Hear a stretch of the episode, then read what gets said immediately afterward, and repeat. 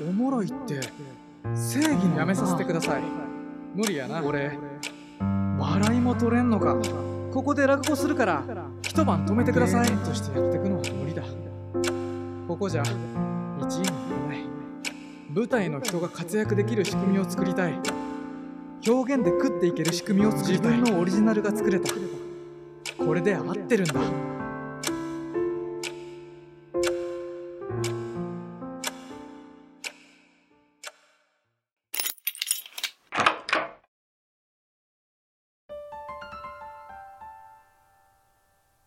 藤沢啓太。エピソード1笑いを取ること。それが僕の存在価値だった。大阪市成城区の花園。そこが僕の生まれ故郷だ。祖父母と両親。姉と僕との6人暮らし。名家を飛び出した母とヤンキーの父。僕は正反対の両親から生まれた愛の子だった。小学生の僕は一人の親友とばかり遊んでいた。スーパーマリオスターフォックス星のカービィ。たった一人の友達と毎日ゲームに熱中していた。しかしその親友は転校して別の学校に行ってしまった。すると僕は一人ぼっちになってしまった。学年が変わって別の友達ができた。ところがその友達も転校してしまう。僕の親友はみんな毎年いなくなってしまうのだ。僕はその友達としか遊ばなかった。だから親友がいなくなると途端に僕は誰とも遊べなくなる。寂しくてクラスメートの家に勝手について行って勝手に上がって遊んだりしていたけど誰も僕を遊びには誘ってくれなかった。一人ぼっち。あまりにやることがない時は家でひたすらみかんを食べたり駄菓子屋で買ったイカそうめんを2時間以上噛み続ける。そんな生活が半年は続いた。そんな僕が孤独から抜け出せたきっかけは笑いだった。社会の授業で先生が僕を指す。藤沢この写真何かわかるか？それは僕のお父さんのお墓です。教室が笑いに包まれる。その瞬間僕はみんなに注目される。授業が終わるとみんなが僕の近くに集まった。さっきのおもろいな。その時僕は悟った。おもろいって正義なんやな。それから僕は一発芸やテレビの芸能人の真似をして笑いを取った。気がついたら僕の周りには常に人が集まるようになった。笑いを取ればみんなが僕を見てくれる。人を笑わせたり喜ばせたりすることが僕の存在意義だと確信した。それから僕はお笑い芸人になろうと決心した。人気者として過ごした小学校を卒業して中学校へ。そこは地域でも特に柄の悪い奴らが集まっていて毎年何人も少年院に送られるようなところだった。まさに修羅の国。そんな環境で生き残るために自分もヤンキーグループに混じった。この人たちと共生していくしかない。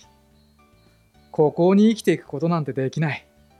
ここにはおっかない奴らばっかりだし僕は一人が嫌だった。ヤンキーグループは毎日喧嘩や犯罪じみたことに明け暮れた。僕は中の下ぐらいのポジションで悪いことに加担せずひたすら面白いことをして乗り切った。なんかやれって言われたら一発ギャグでみんなを笑わせた。急に池に飛び込む。三角コーンをかぶって自転車に乗る。そんな奇烈なことをやっているとあいつ面白いなと思われる。そういうキャラとして認められる。一発でかい笑いを取ればそれで3ヶ月は過ごしやすくなる。やり過ごすために生き残るために必死に笑いを取ろうとした。喧嘩やカツアゲそんなことが当たり前に起こる中学校ではまさに笑わせるか捕まるかの二択だった。人気とかちやほやされるとかそんな話じゃない。笑いを取らないと生きていけなかった。笑いは僕が生き抜くための手段だった。笑いとコミュニケーション力をフル活用して僕はどうにか中学3年間を乗り切った。卒業までに僕の仲間の半分は少年鑑別所に送られた。修羅の中学生活を乗り越えて高校に進学した。受験のために必死に勉強したわけではなかった。願書を書けば受かると言われるような学校を受けただけだった。それなのにそこは進学校と言われていた。僕が入ったのはよりにもよって特進クラスだった。毎日8時間授業。朝の6時半に学校に行って夜の20時まで勉強。毎日漢字テスト公文テスト。8割取らなきゃ補習確定。入学式の初日にそれを聞いて僕は思った。やめよう。僕の前にいたやつも同じことを考えていた。二人で校長室に行って僕らは直談判した。やめさせてください。無理やな。普通科のクラスに移らせてください。無理やな。結局僕は特進クラスに通うことに。毎日朝から晩まで勉強。部活もダメ。バイトもダメ。牢屋やん。捕まったのか俺。せっかく笑い取って捕まらずに済んだのに。毎日毎日勉強勉強でも何より辛いのは僕の唯一の取り柄である笑いが通用しないことだった笑いをとってみんなの人気者になろうと、授業中にふざけてみた。すると先生に、ちゃんとしろ、と怒られた。職員室に呼び出され、人目につかないとこでボディーブローを食らった。勉強ばかりのクラスメートは、僕のことなんて見向きもしなかった。笑いを取ることで生きてきた僕には、理解ができなかった。みんな、笑いとって世間を渡り歩いてるんやないの？大阪ってそういう街やないの？結局、2ヶ月で学校に行かなくなった。家に引きこもり、毎日一人で映画を見たり、ファイナルファンタジーをやり込んで、2チャンネルに攻略法を書き込んだりしていた。芸人を目指し、小さなステージで漫才をやったり、友達がやってる舞台に出たりしたけど、全く受けなかった。俺、笑いも取れんのか。僕は完全に自信を失ってしまった。人と話さないでいるうちに、人と話せなくなり、人と会わないでいるうちに、人と会えなくなった。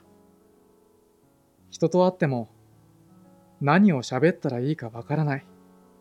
目も合わせられない。笑いが僕の存在価値だから、笑いを取れない自分は死んでいるも同然だった。一日中ジャージで髪はボサボサ。男たちのヤマトを見て、なんで俺泣いてるんやろと泣きながら笑った。夜明け前に川辺に座って、綺麗な海やで、なんて言っていた。そんな生活が一年近く続いた。エピソード2笑いが自分を救ってくれた。でも、笑いじゃ一番にはなれなかった。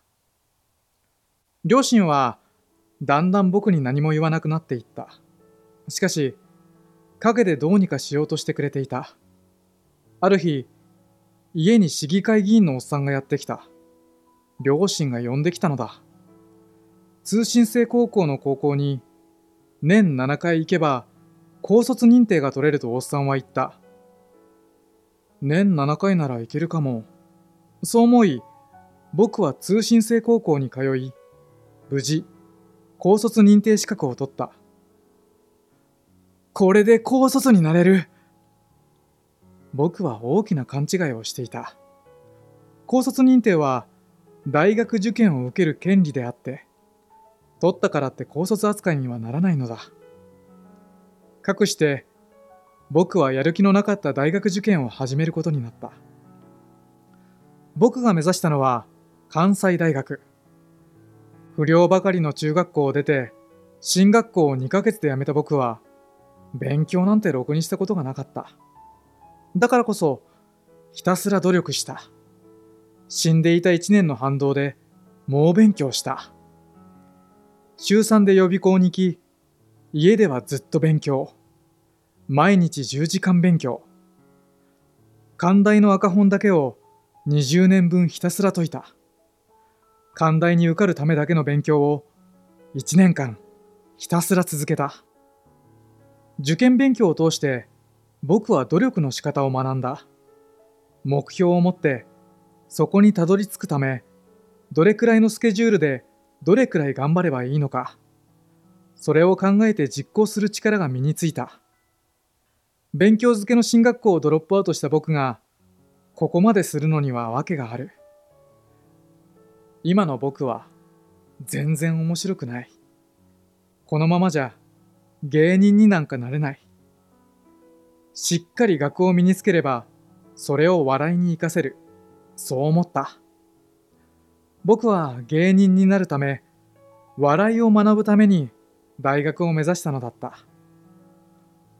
高学歴芸人ってかっこいいよな。そんな下心もあった。関西大学出身の芸人は多かった。笑いとつながる。そう考えたとき、ようやく勉強することの意義を見出すことができた。勉強して面白くなって、もう一度社会とつながれると思った。そうして僕は、関西大学社会学部マスコミュニケーション学科に合格した。関大に入った僕は、落語研究会に入部した。落語はめちゃくちゃ面白かった。落語は一人でやるものだ。だから、自分が取った笑いは全部自分のもの。それは、みんなも同じ。自分が一番面白くなる。みんながそんな気持ちを持って、切磋琢磨し合う。そんな場所だった。いろんな役を演じているうちに、感受性がどんどん研ぎ澄まされていった。寛大に入ったのは正解だったと思った。寄せで受けたり、皆に面白いと言われているうちに、ここにいていいんだと思えるようになってきた。ちょっと前まで家に引きこもっていた僕は、落ち研の47代部長になっていた。一年に一度行われる大きな寄せ。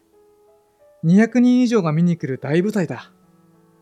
リハーサルの時、僕は途中でネタが飛んだり、周りに、おもろないと言われたりして、なかなかうまくいかなかった。それでも本番では、誰よりも受けた。自分がヒーローになった気分だった。僕の力でたくさんの人が笑っている。その時の感覚は今まで受けを取った時とは違った。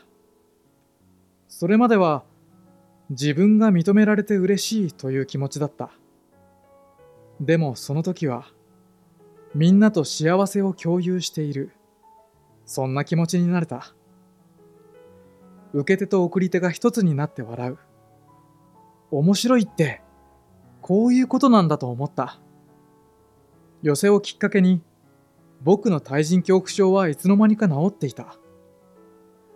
僕は、落ち研の仲間たちと落語の全国巡業の旅に出た。ここで落語するから一晩泊めてください。と頼んで、旅館で落語をさせてもらった。止めてもらう代わりにパフォーマンスをするから、ギャラは頼まなかった。それでも、旅館の人から2、3万もらったり、寿司をおごってもらったりした。経験値を積むための全国巡業だったけど、これで食っていけるかもと思った。いろんなところを回っているうちにコミュニケーション能力も上がった。でも100公演くらい続けたところで僕は自分の限界を思い知った。自分の周りにいる面白い奴らを見ているうちに勝てる気がしなくなってしまったのだ。芸人としてやってくのは無理だ。ここじゃ1位になれない。そう悟って僕は芸人になることを諦めた。それでも面白いことがしたい。世界で一番面白いやつになりたい。という気持ちが僕の心には残った。エピソード3社会と芸術をつなげる。ステージの外から作る面白いこと。就活の時期に入ってテレビ局をいくつか受けたけどいまいちしっくりこなかったテレビでは自分のやりたいことができそうにない求人サイトを調べてるうちにある会社に出会った。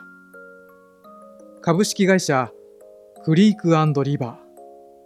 ここなら僕のやりたいことができると思った。社会と芸術をつなげたい。いつしか僕はそんなことを考えていた。お笑いや舞台で面白い人たちとたくさん出会ってきた。でも、活躍している人、自分の芸で食べていけている人はなかなかいなかった。あんなおもろいやつが、なんでダメなんや。それは、面白いやつが活躍できる環境がないからだ。芸事は儲からない。自分のパフォーマンスをやるだけじゃ生活ができない。せっかく力があるのに、それを生かして生きていくことができない。舞台は生活必需品じゃない。だから、みんなが見るわけじゃない。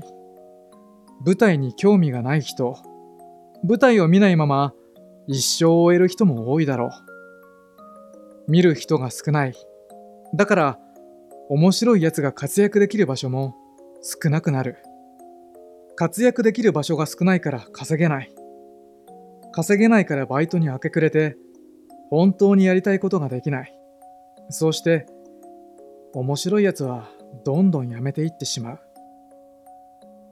もっと表現者の価値を上げれば、もっと芸術と社会が身近になれば、ここならそれができるかもしれない。エントリーしたらすんなりと入れた。僕が配属されたのはゲーム事業部。とにかく仕事の進むスピードが速かった。一つの案件が終わったら、すぐに別のクライアントからの案件が来る。次から次へとコンテンツが作られていく。まずは成果を出さないと。自分の目標にたどり着くため、目の前の仕事に打ち込んだ。経験を積みながら、毎年100万円はセミナーや学習費に充てた。1年目で自分の成果が認められ、社内で賞をもらった。2年目で大手クライアントの担当に。3年目で新規チーム立ち上げ、4年目には会社史上最速でマネージャーとなり、九州支社を立ち上げた。舞台の人が活躍できる仕組みを作りたい。表現で食っていける仕組みを作りたい。今なら自分のやりたいことができる。そう信じて僕はある提案を社長に直談判した。一度だけでは聞き入れてもらえなかったから毎朝社長にメールをしたり、社長室に直接行ったりして自分の思いを伝えた。そして入社から5年目の2018年3月、僕は舞台芸術事業部を立ち上げた。舞台芸術事業部のやることは大きく分けて3つある。一つは役者やマジシャン、そして落語家といったパフォーマーたちをイベントやパーティーに派遣すること。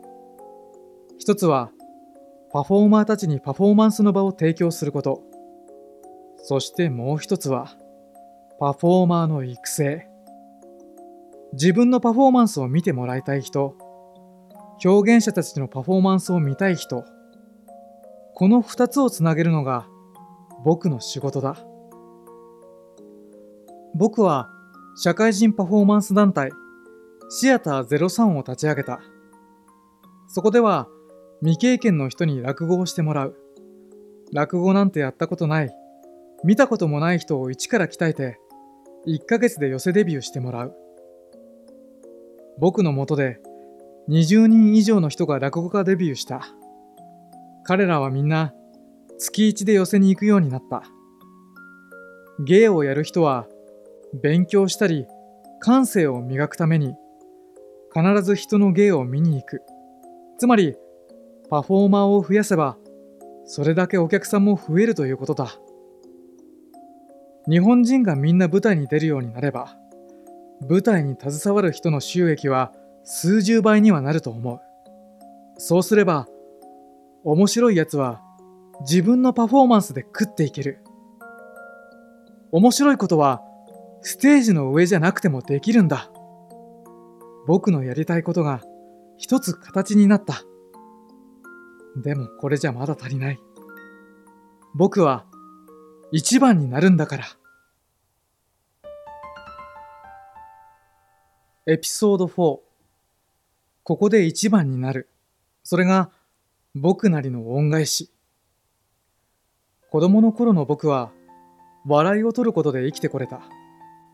人前でパフォーマンスをしているうちに対人恐怖症を克服できたのも笑いのおかげだ。笑いや舞台のおかげで僕は社会とつながることができた。それだけじゃない。僕はいろんなことで失敗するたびに周りの人に助けられてきた。自分がやりたいことができるのは会社が儲かってるからだ。今の自分はたくさんの人や組織のおかげで成り立っている。僕は周りの人や社会に対しても感謝の念がある。だから、もらったものを還元したい。自分の力で社会に恩返しがしたい。でも、ただの恩返しじゃダメだ。最上級の恩返しじゃないと。だから、自分のできることで一番になりたい。舞台芸術と社会をつなげる。そのためのもう一つのチャレンジが、企業支援劇だ。企業支援劇は、会社の理念や成り立ちを演劇形式で社内の人たちに伝えるためのサービスだ。演劇という形なら文章や口頭の説明では分かりにくいことを分かりやすく面白く伝えることができる。演劇を作るのはクリークリバーに登録している脚本家や演出家、そして役者たち。自社内でやってみたらめちゃくちゃ受けた。それだけじゃない。グループ会社が統合されて、知らない人が増えた社内で、皆の会社の理念に対する理解度が向上した。企業支援劇に関わった役者たちには、普通の3倍のギャラが出せた。これなら、役者たちはバイトしなくても、舞台でやっていける。役者にも、企業にも、両方にいいことがある。企業支援劇が評価された時手応えを感じた自分のオリジナルが作れたこれで合ってるんだ自分が舞台で面白いやつになるために活動する人はたくさんいる。劇場や劇団を運営する人もいる。でもビジネスと舞台芸術を組み合わせて社会に還元する。そんなことをしている人は誰もいなかった。普段舞台を見ない人のために会社で演劇をやる。舞台に触れることで感受性が刺激されて興味を持ってくれるかもしれない興味を持った人が表現を始めてそれを見た人がまたそういうスパイラルができれば皆が表現者になるのも夢じゃないこれなら僕を救ってくれた笑いとたくさんの人たちに恩返しができる。そう思えた。僕はこれからも一番を目指して面白いものをたくさん作っていきたいと思う。これが僕のキーページ。いつか舞台の上で会いましょう